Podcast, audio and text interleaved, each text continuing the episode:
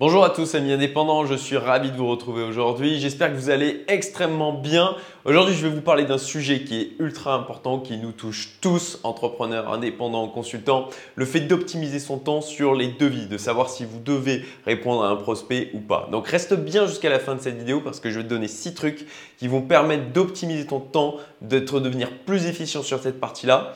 Et ça peut vraiment changer la donne au niveau de ton business et au niveau du développement de celui-ci.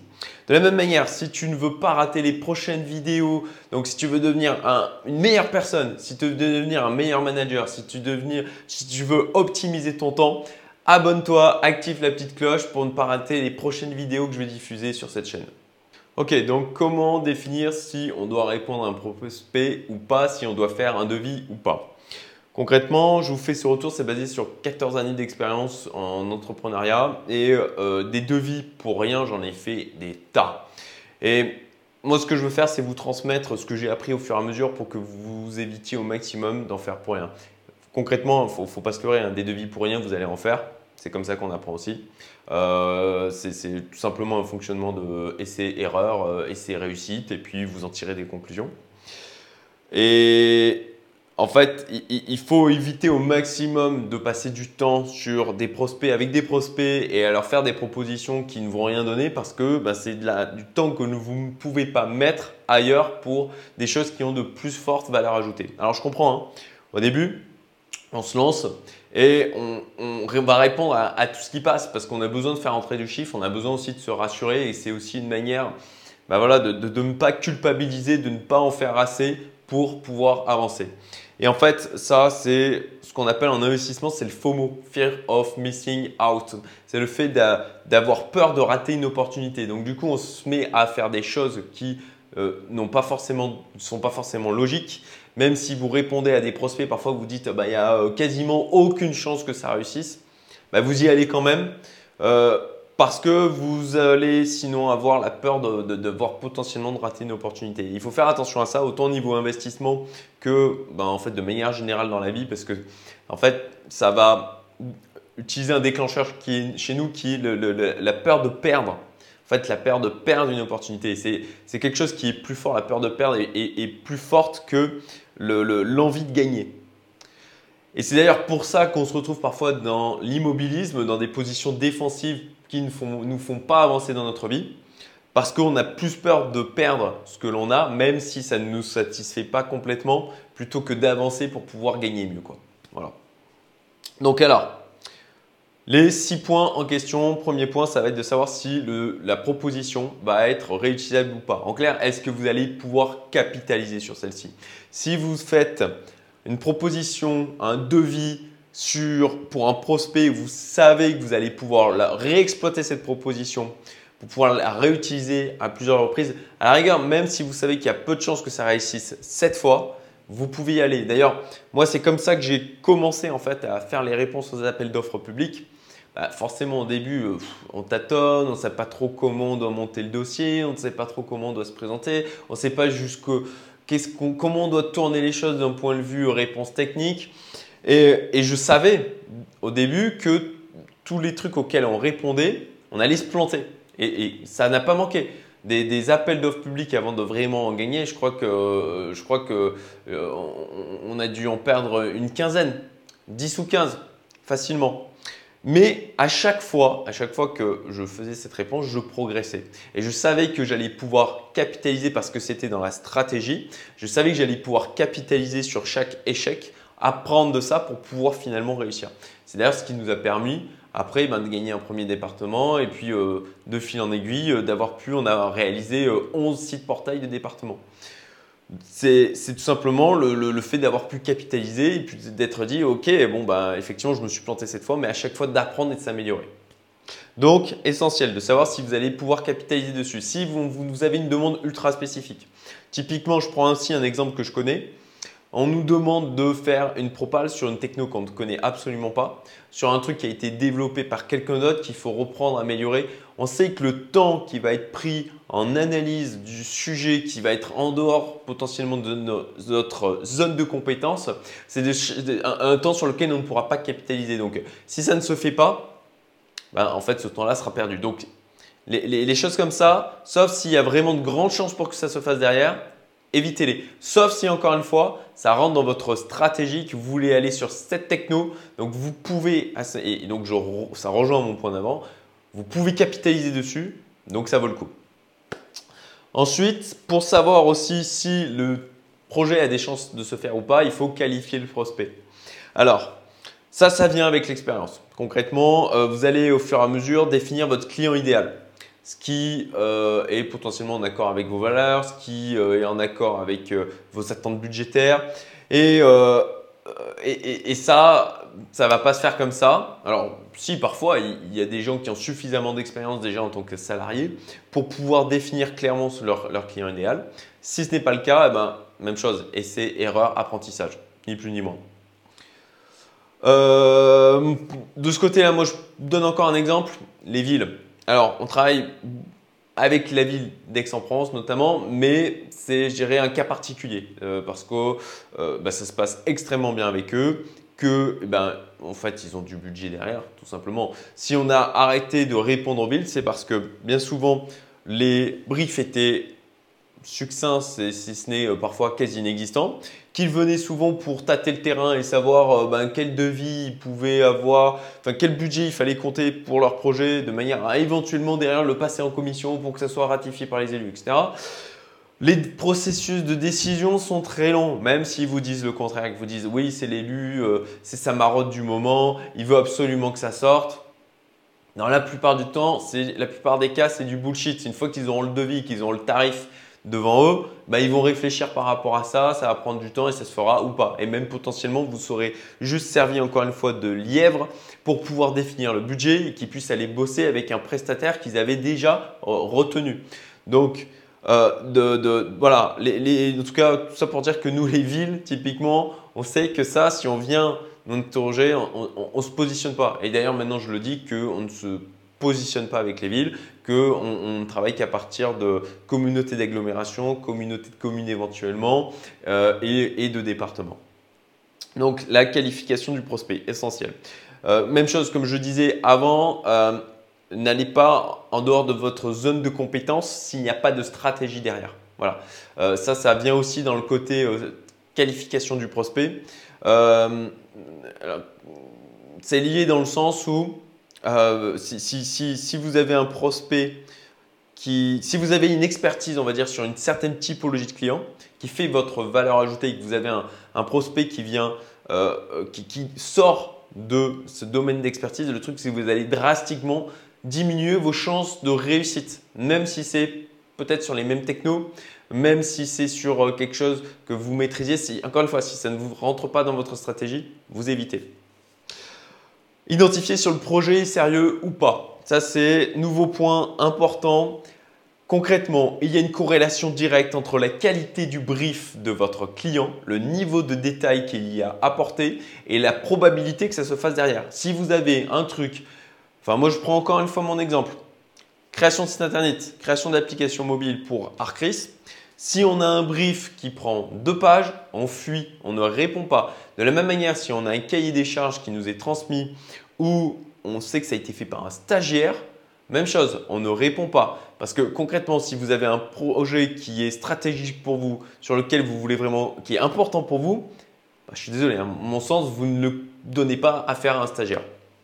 Donc, la qualité du brief, la manière dont le client va vous le présenter, son niveau de préparation, ça vous permettra de savoir si oui ou non c'est sérieux ou si aussi concrètement c'est juste histoire de tester terrain, de voir un peu ce que ça pourrait donner et, euh, qu'il n'a pas vraiment, euh, voilà, c'est une idée comme ça et puis se dit ah bah tiens je vais contacter des entreprises, je vais leur demander de faire des devis. Franchement ça arrive souvent. Donc, euh, si c'est le cas, vous fuyez.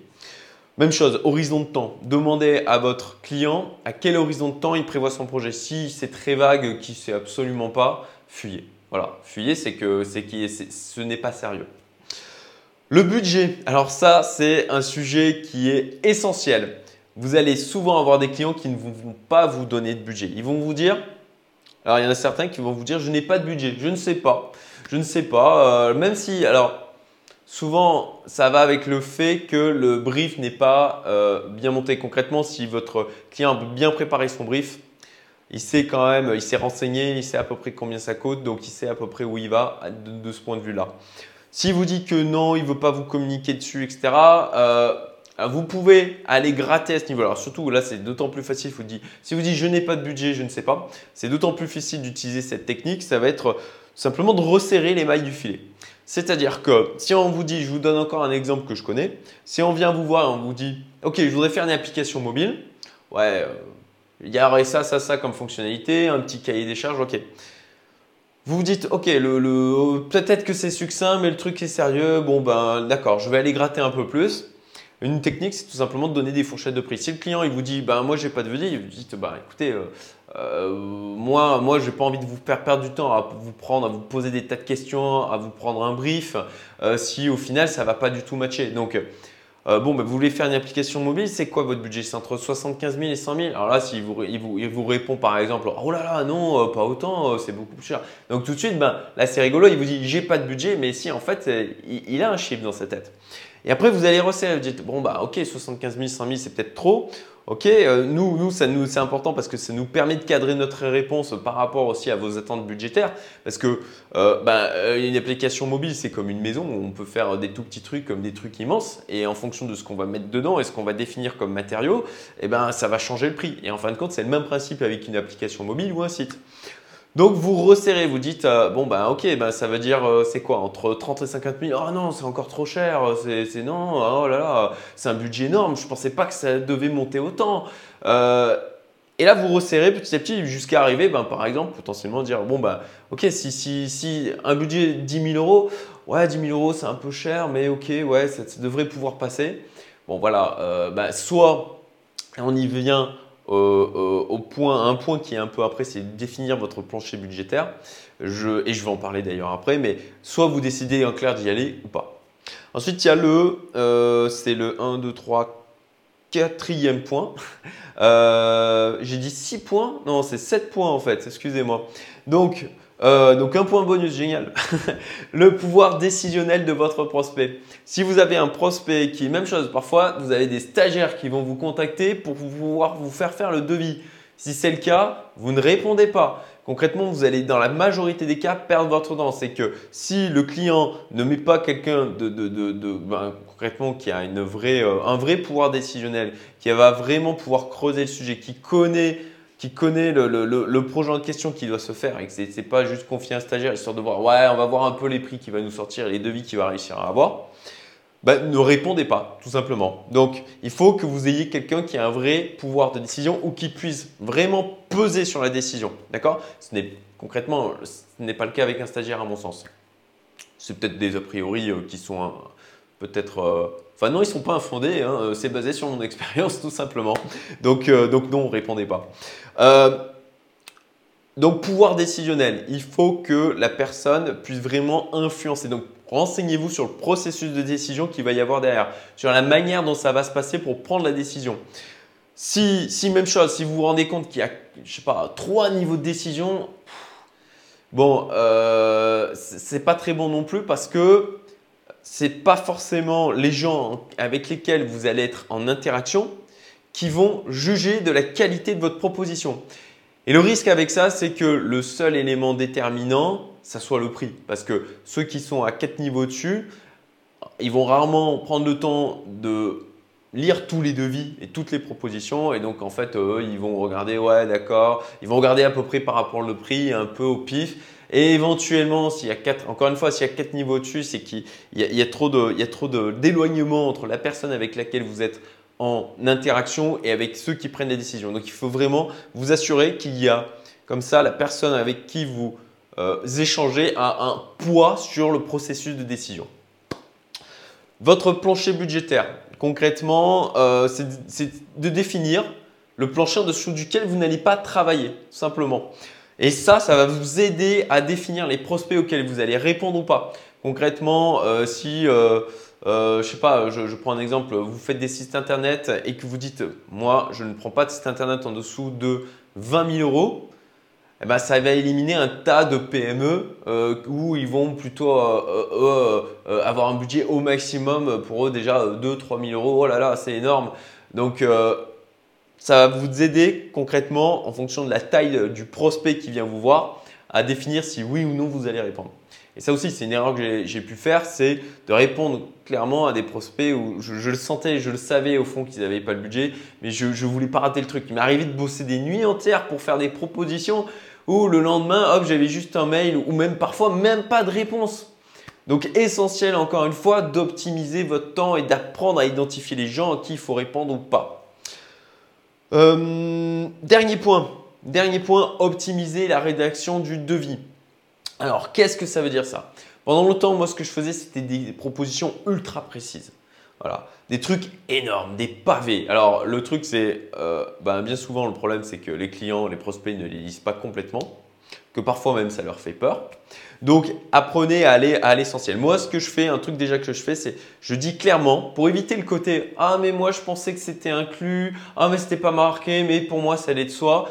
Concrètement, là-dessus, vous marquez dans votre devis que vous dites au client, noir sur blanc, dans le, mail que vous envoyez, dans la propale, que ce qui n'est pas listé n'est juste pas prévu. C'est tout. Donc, euh, a un brief, et ça, c'est l'avantage d'avoir un brief qui soit clean côté client, qui soit précis, ben, ça vous fera d'autant moins de travail de votre côté pour pouvoir préciser votre réponse. Ce qu'il va falloir, si vous avez un brief précis, il faut vous concentrer dans votre réponse sur les éléments qui peuvent être litigieux, sur les trucs où vous savez que Hmm, là, c'est une boîte noire si jamais le client, effectivement, c'est pas très clair là dans, son brief. Il faut que vous le précisiez de votre côté pour éviter que ça soit la, boîte de Pandore en fait, que ça soit devienne un trou noir financier pour vous où le client s'engouffre dedans et effectivement joue le truc de ah mais pour moi ça allait de soi ah ben oui mais ah, quand même à notre époque euh, effectivement c'est normal qu'il y ait tout ça comme fonctionnalité non euh, et, c'est le jeu, c'est le jeu aussi de son côté. Euh, effectivement, peut-être que dans sa tête, pour lui, ça lui paraissait normal. Mais c'est votre boulot, ça, et ça aussi, ça vient avec l'expérience, de préciser les points qui sont litigés, de dire, OK, ça, il n'est pas clair. Moi, je précise que je vais prévoir par rapport à ça. Et encore une fois, vous dites bien, tout ce qui n'est pas euh, prévu, que ce soit dans le brief, clairement dans le brief ou dans votre devis, bah, ne sera tout simplement pas réalisé, n'est pas inclus dans le budget. Voilà. Enfin, eh ben, il faut aussi apprendre à dire non, euh, dans le sens où il faut le faire de manière diplomatique. Parce que même si ce prospect-là, euh, ça ne marche pas avec lui, ben, potentiellement, ça pourra marcher avec quelqu'un qui connaît. Donc, ben, le mieux, c'est de dire clairement, encore une fois, de manière diplomatique, que ben, si, nous, c'est une ville qui vient nous chercher, on dit clairement, désolé, mais on travaille principalement avec euh, des euh, euh, collectivités qui ont une taille qui est plus importante. donc voilà, communauté d'agglo, ville, pourquoi pas, mais, avec d'une certaine taille, département, région. et de la même manière, ben, si si ça sort de votre zone de compétence, vous vous le dites aussi, dites, désolé, je ne vais pas être le plus qualifié pour répondre à votre besoin, donc je ne préfère pas y répondre parce que je, ne serai pas le mieux placé d'un point de vue financier. C'est tout à fait entendable. Et je pense même que euh, votre prospect, il vous en remerciera parce que vous allez éviter de lui faire perdre du temps. Et puis, ben, souhaitez-leur le meilleur pour la réussite de leur projet, tout simplement. Euh, et si, de la même manière, ben, chose que moi j'ai fait, j'ai pu faire pendant longtemps, c'est ben, juste de dire non. Euh, mais si vous avez la possibilité d'exploiter en fait un prospect que vous, vous ne pouvez pas transformer pour pouvoir l'amener à quelqu'un d'autre, à ce moment-là, bah, c'est judicieux de le faire parce que ça vous permettra de, ben, en négociant avec cette personne, de gagner un pourcentage. Voilà, une, une commission d'apporteur d'affaires. C'est d'ailleurs, c'est d'ailleurs, c'est d'ailleurs un truc qu'on fait tout simplement dans Youmento, c'est qu'on a mis en place ce système d'apporteur d'affaires parce qu'on a tous comme ça des clients, des prospects qui viennent nous voir auxquels nous on ne peut pas répondre parce que ben, potentiellement on n'a pas le temps ou parce que ça sort de nos zones de compétences, mais on peut et c'est ce qu'on a mis en place dans Youmento. Vous pouvez, si vous êtes dans Youmento, dans notre communauté, vous pouvez rediriger le besoin auprès d'un autre membre de Youmento, le publier au sein de la communauté et à ce moment-là avoir un pourcentage, c'est 8% d'apporteur d'affaires un pourcentage du coup sur la prestation qui aura été réalisée. Voilà, c'est une manière encore intelligente d'exploiter le réseau que vous possédez, euh, les, gens qui vous contactent euh, sans forcément vous demander plus de travail. Voilà, j'espère que cette vidéo vous a plu. Si encore une fois elle vous a plu, merci de mettre un petit commentaire, un petit j'aime pour me dire que ça vous a plu. S'il vous manque des choses, si vous n'êtes pas d'accord avec des trucs, pareil dans les commentaires. J'ai fait un article sur le sujet, donc je le mets en lien dessous. Si vous, vous voulez, si vous préférez en version écrite, vous pouvez aller le voir. Du coup, c'est assez détaillé. Euh, je vous rappelle aussi que toutes les vidéos sont aussi en podcast. Donc, si vous voulez nous suivre aussi en podcast, vous pouvez le faire sur SoundCloud et euh, euh, Podcast Apple. Et, voilà, du coup, j'espère que ça vous a plu. Abonnez-vous hein, si vous ne voulez pas rater les prochaines vidéos et puis en apprendre plus pour accélérer votre business. Et je vous dis du coup à très bientôt. Au revoir